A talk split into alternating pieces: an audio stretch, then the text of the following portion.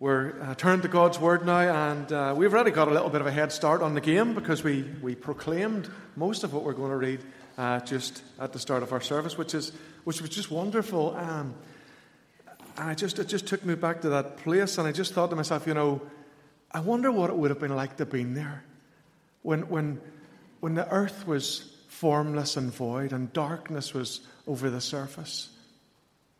And God spoke. And God said, Let there be light. And boom, everything changed. We'll be thinking a little bit about that tonight. But we're going to read from John uh, 1, and it's uh, from uh, just reading the first five verses, and it's on page 1063 of our church Bibles if, uh, if you would like to, to, to read along there. Uh, words will be on the screen as well, of course. Uh, reading from John 1 and the first five verses. And it says, In the beginning, was the Word. And the Word was with God, and the Word was God. He was with God in the beginning. Through him all things were made. Without him nothing was made that has been made. In him was life, and that life was the light of men. The light shines in the darkness, but the darkness has not understood it. If you look at the footnote on your Bible, it says, or the darkness has not overcome it. So that's one uh, translation of that verse. The darkness has not overcome the light. I love the mystery. I love the mystery in here, and I love that we read this most Christmases. And it's just a wonderful mystery to get caught up in God's creativity and light and love and, and all of that. But it's the first Sunday of Advent, and, and, and this morning we lit our Advent candle, and uh, uh, today we're talking light. We're talking light. And we're continuing to look at our God given 2020 vision and mission priorities and uh, look at God's presence, His Word, His people, and His world. And tonight, so we're talking about light in the context of loving our neighbour, in the context of lighting up our world. And our neighbour can be in, in uh, uh, of course, can be locally or overseas, can be in Castlereagh or Uganda, can be in Belfast or Mumbai, or Porto or Athens. Or and this morning, we uh, Ruth helped us to. Uh, Ruth from Tearfund came and helped us to uh, learn a little and think a little bit more about what it means to love our neighbour overseas.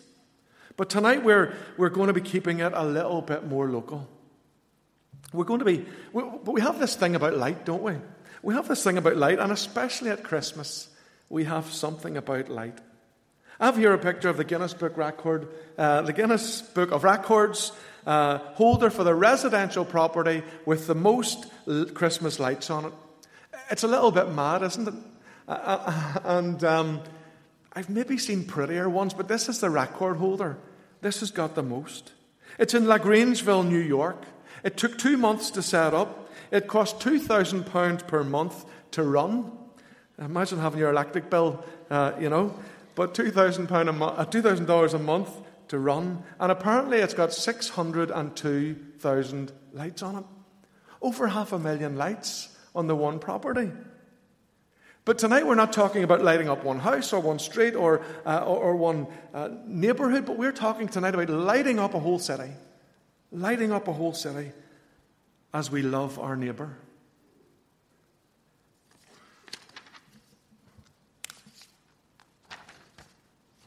Let me just. Oh, there, sorry. Whew, thought I'd lost a bit of my notes there. We've just read the opening verses of John's Gospel.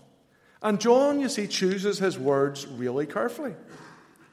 This reference by John in John chapter 1 about light coming into the world, it, it mirrors Genesis chapter 1, doesn't it? Where God said, Let there be light. And both Genesis and John start off in the beginning. So, so something would have resonated in the ears of his Jewish listeners. And they would have sat up and they would have paid attention. In Genesis 1, we read of creation, and in John 1, we read of God starting recreation. In Genesis 1, the climax is the arrival on the scene of, the, of human beings. In John 1, the climax is the arrival on the scene of the one who is fully human and fully God, Jesus Christ. Genesis 1 speaks of creation. John 1 speaks of the one who will usher in God's new creation. And in Genesis 1, it tells us in verse 2 that the earth was formless and empty and darkness is over the surface. And then God said, Let there be light, and there was light. The word created light challenged the physical darkness at creation. And now, here, John speaks of the Word, who is the light, coming to challenge the spiritual darkness that is still in our world.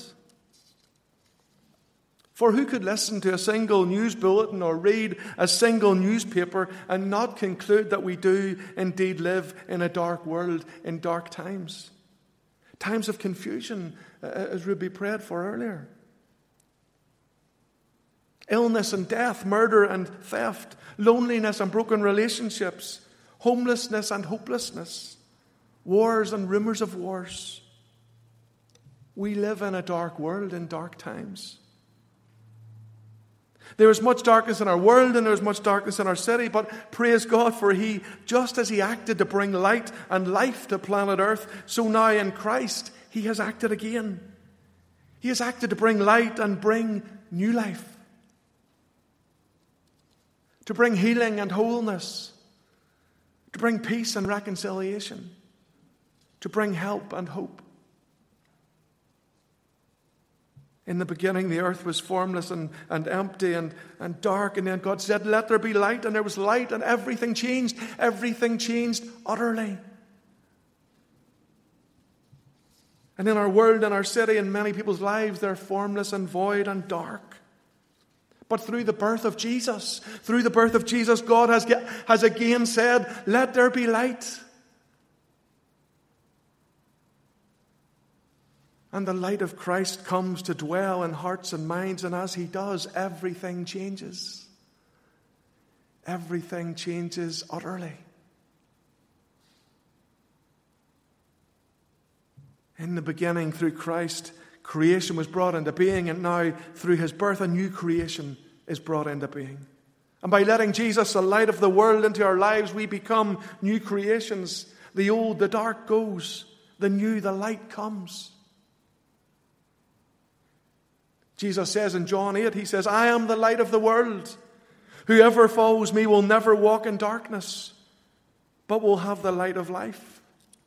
And then in Matthew 5, Jesus looks at his followers, and to them he says, Jesus said, You are the light of the world. And so, new creations with the light of Christ in us, we are called, commissioned, and sent to go and light up our world, to light up our city The story's told of a young police officer who was sitting his final exams at Hendon Police College in North London. One of the questions on the exam paper was this it said, You are on patrol in outer London when an explosion occurs in a gas main in a nearby street. On investigation, you find that a large hole has been blown in the footpath and there is an overturned van lying on its side. Inside the van, there's a strong smell of alcohol. Both occupants a man and a woman are injured.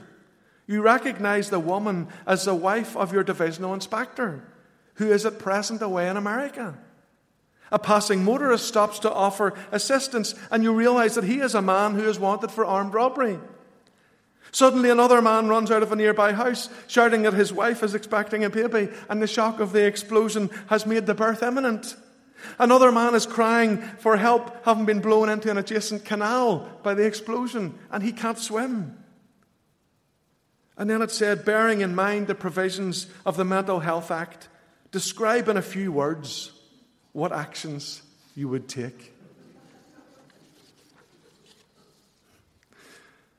Well, the young officer, the young police officer, he thought for a moment and then he picked up his pen and he wrote, I would take off my uniform and mingle with the crowd.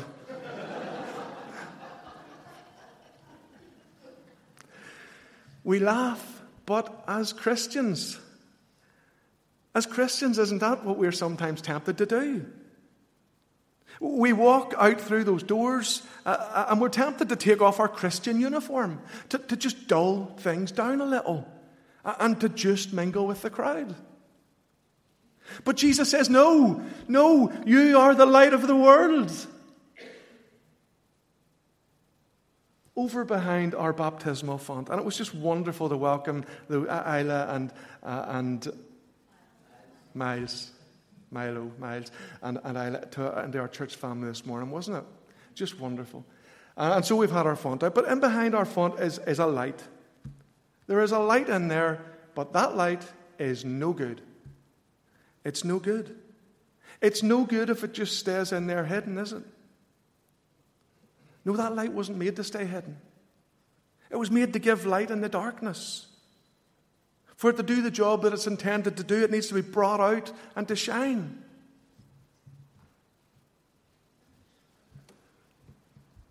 And so do we. So do we. And so Jesus says in John 8, He says, I am the light of the world. Whoever follows me will never walk in darkness, but will have the light of life. You see, Jesus starts by focusing on himself. He says, I am the light of the world. But then did you notice what he does? He shifts the focus. He shifts the focus over onto us. And he says, Whoever follows me will never walk in darkness, but will have the light of life.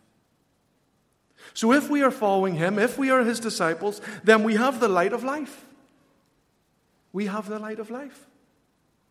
He has handed us his light.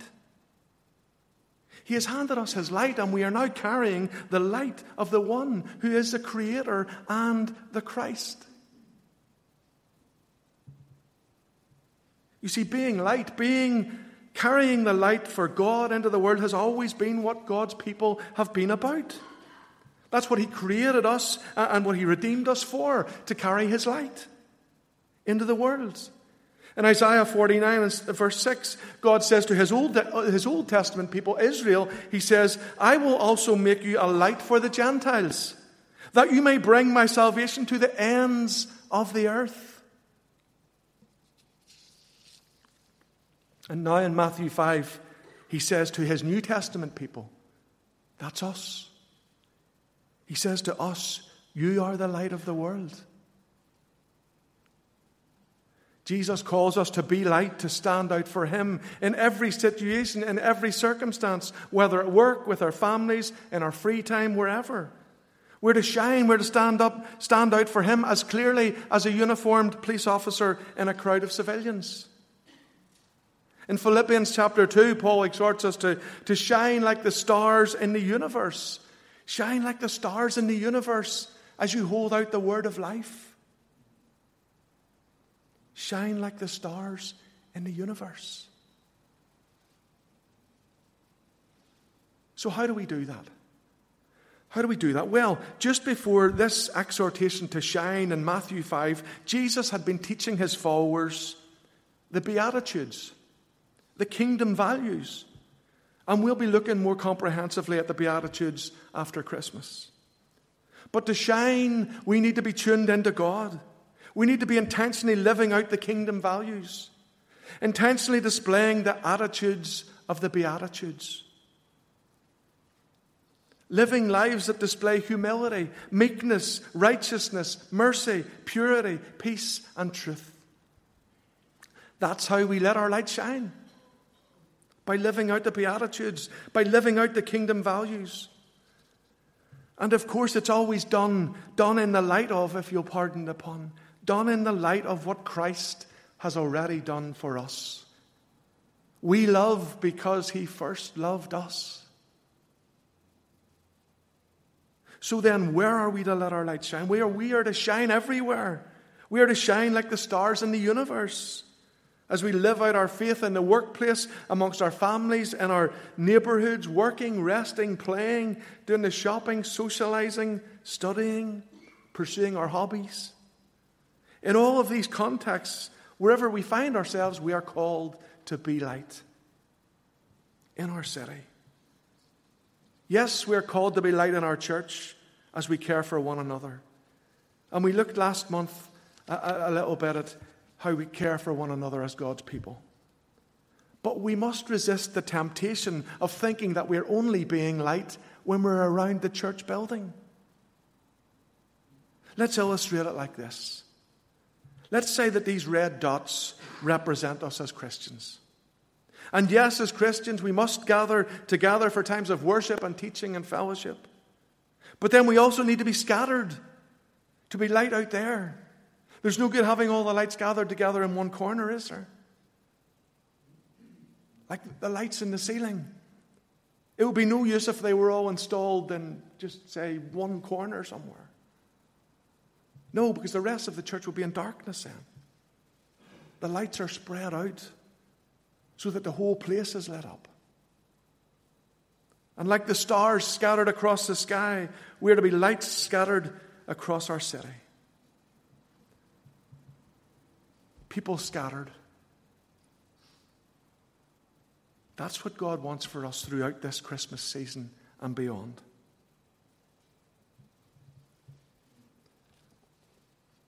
And that's what this book that Gareth recommended to us this morning is all about. Scattered servants. I hadn't heard of it until this morning.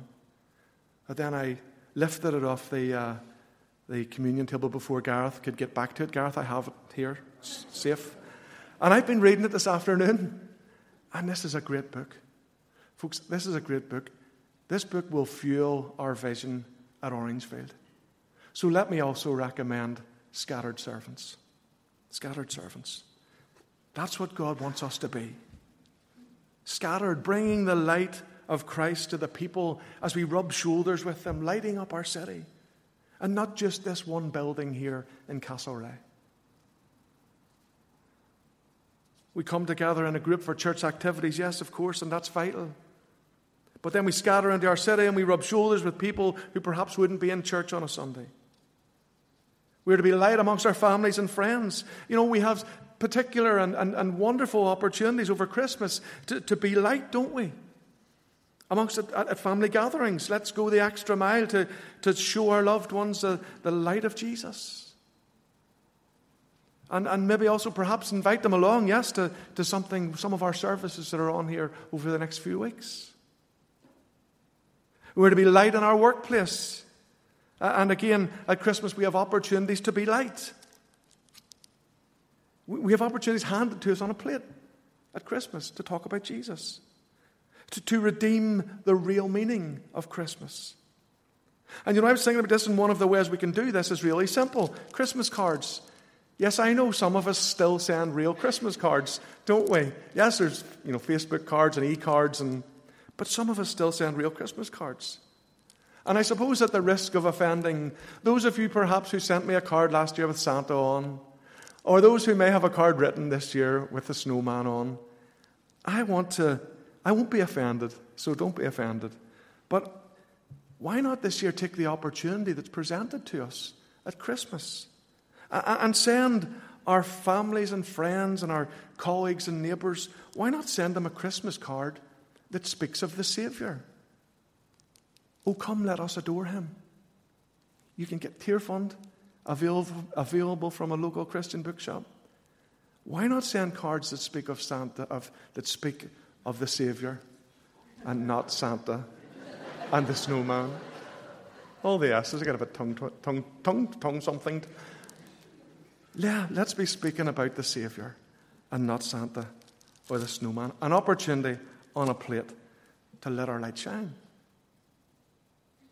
We are to be light in our neighbourhood, in our local shops, when we're out buying the groceries, at the hairdressers. Yes, some of you go to the hairdressers, I know, some more than others.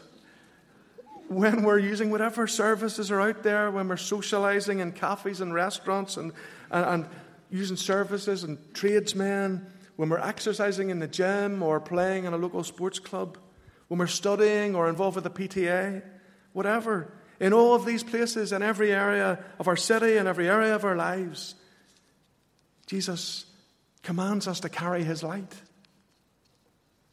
This is exactly what he's talking about in Matthew 5 about how you, how you and I can be a good influence, an influence for him through all of our lives and every area of our lives.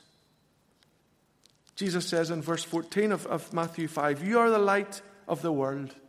A city on a hill cannot be hidden. Neither do people light a lamp and put it under a bowl. Instead, they put it on a stand.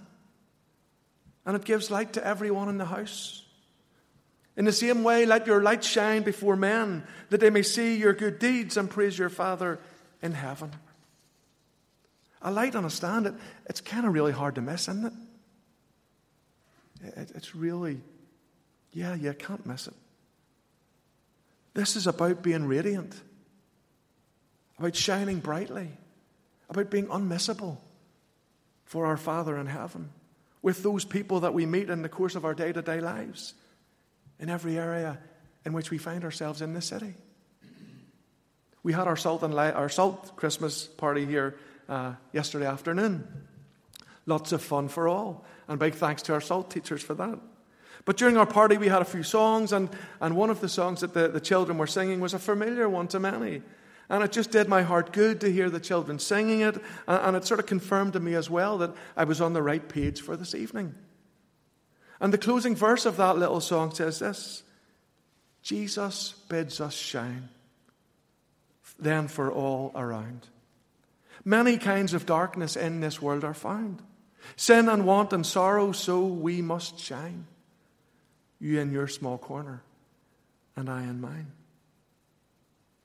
You see, folks, I guess this is not something new that I'm saying, is it?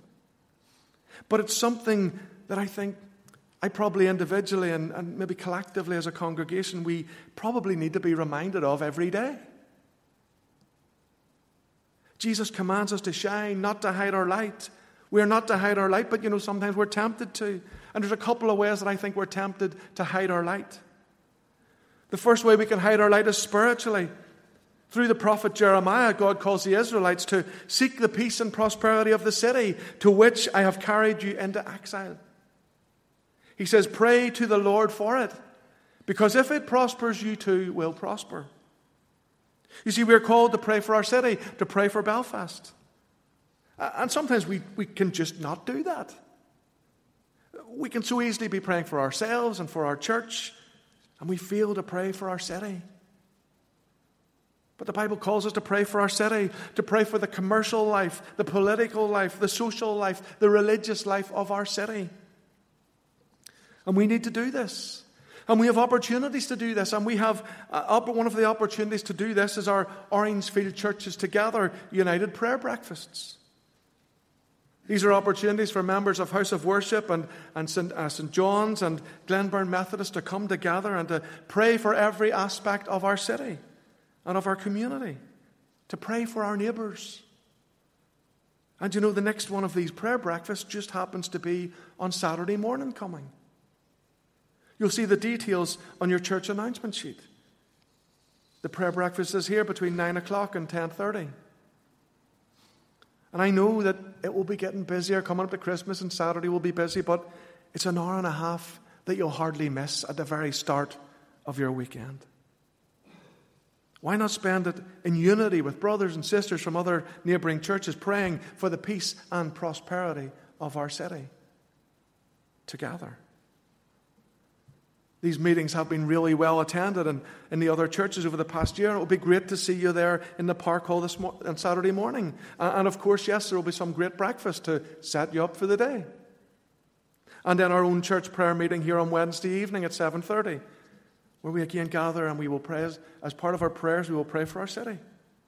So let's not hide our light spiritually. Let's be praying for our neighbours, praying for our city. A second way, I think, and, and, and really quickly just looking at this, a second way that we can, I think, sometimes are tempted to hide our light is practically. In Matthew 5 16, Jesus says, In the same way, let your light shine before men, that they may see your good deeds. So, this is about our good deeds. This is about practical action. This is about the proof of the pudding, about putting our money and our time where our mouths are about practically supporting our fellow citizens, our local businesses, our community initiatives. You see, if we don't show our support by doing good works amongst our neighbours, then we practically hide our light. Doing good, good works in our city will mean that, as far as possible, we will, we will probably want to support our local retailers instead of doing our Christmas shopping online. It may mean putting something into the hamper ministry for someone who's struggling to make ends meet. Perhaps visiting an elderly, an elderly neighbour and running an errand for them. It's about being Jesus' hands and feet to our neighbours in our city. Or what about some random acts of kindness? Or what about paying it forward? You know, these are very powerful and contagious ways of letting our light shine. Let's not hide our light practically. Let us let our light shine prayerfully and practically. Just as I finish, it tells us here in Matthew 5 that Jesus looked at his disciples, a group of people from all sorts of different backgrounds and different abilities, and he said, You are the light of the world.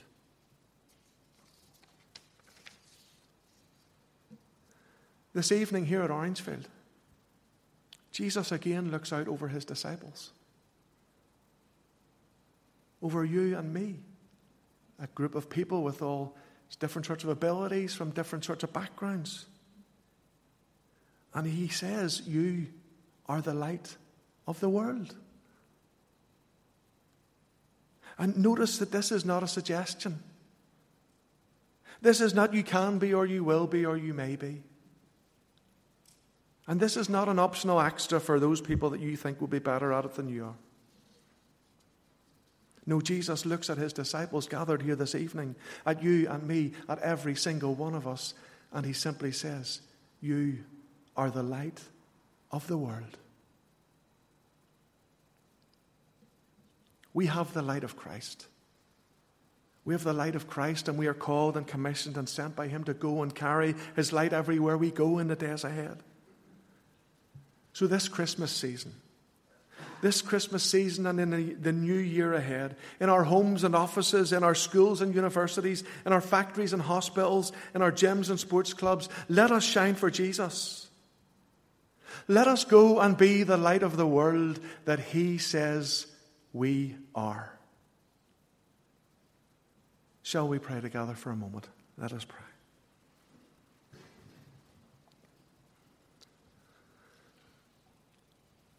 Lord Jesus, you are the light of the world. You give life, you are love, you bring light to the darkness. And we know, Lord, that we live in a dark world in dark times, and we know too that there is darkness even in our own hearts. So we want to just take a moment to ask you to shine your searchlight, shine your, shine your searchlight in our hearts to point out anything that we need to confess to you. And perhaps we've never confessed, perhaps we've never come to you. Lord, by your light, would you draw us to yourself tonight? Would you have mercy upon us and banish the darkness from our hearts? And let's just take a moment in the silence and in God's presence to confess our sins of thought and word and deed and to receive Christ's forgiveness and cleansing and healing. And Lord, as you forgive us for our sins and dispel the darkness of our hearts from our hearts, we ask that you would fill us with yourself. And so we take a moment to receive the light and life and love of Christ.